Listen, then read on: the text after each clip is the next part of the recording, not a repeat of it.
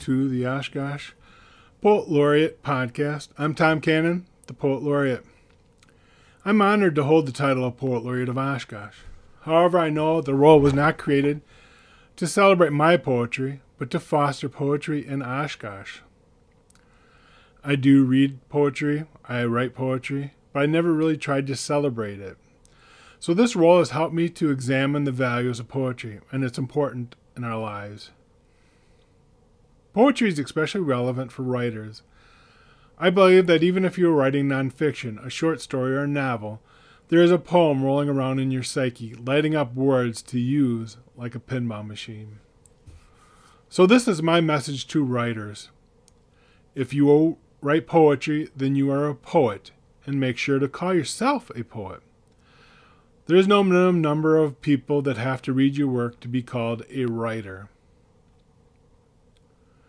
like being a poet, if you write uh, anything and you want to share it with people, you can call yourself a writer. I was lucky enough to be named the Poet Laureate of Oshkosh.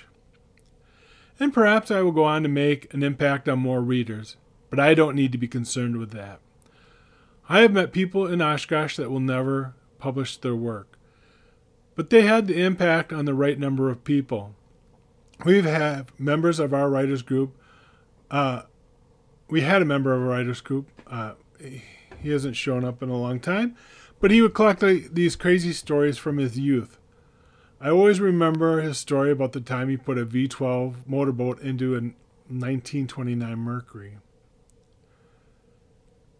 That communication loop was successful. He wrote something, it was read, and it will be remembered. Last year, we had another writer die of COVID 19. Linda's writing will not reach the audience she hoped for, but those people that read it or heard her read it will carry a piece of it with them.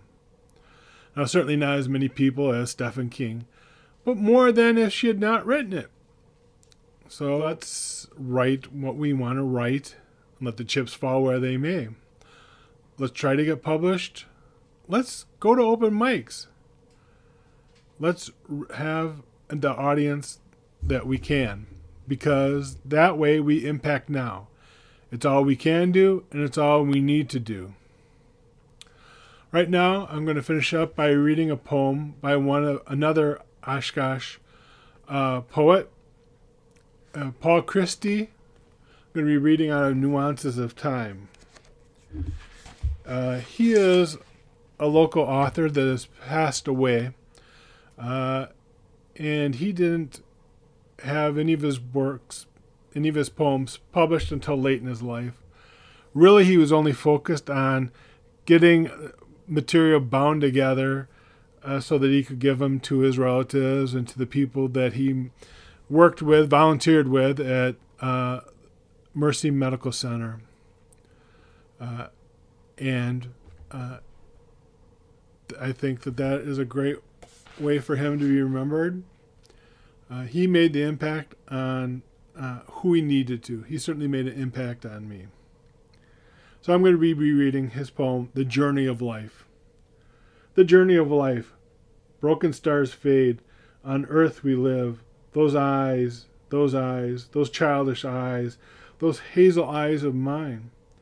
Resting eyes, sleeping, weeping eyes Eyes in heaven, those eyes. In the city at night, then the lights wink on and off like blinking eyes.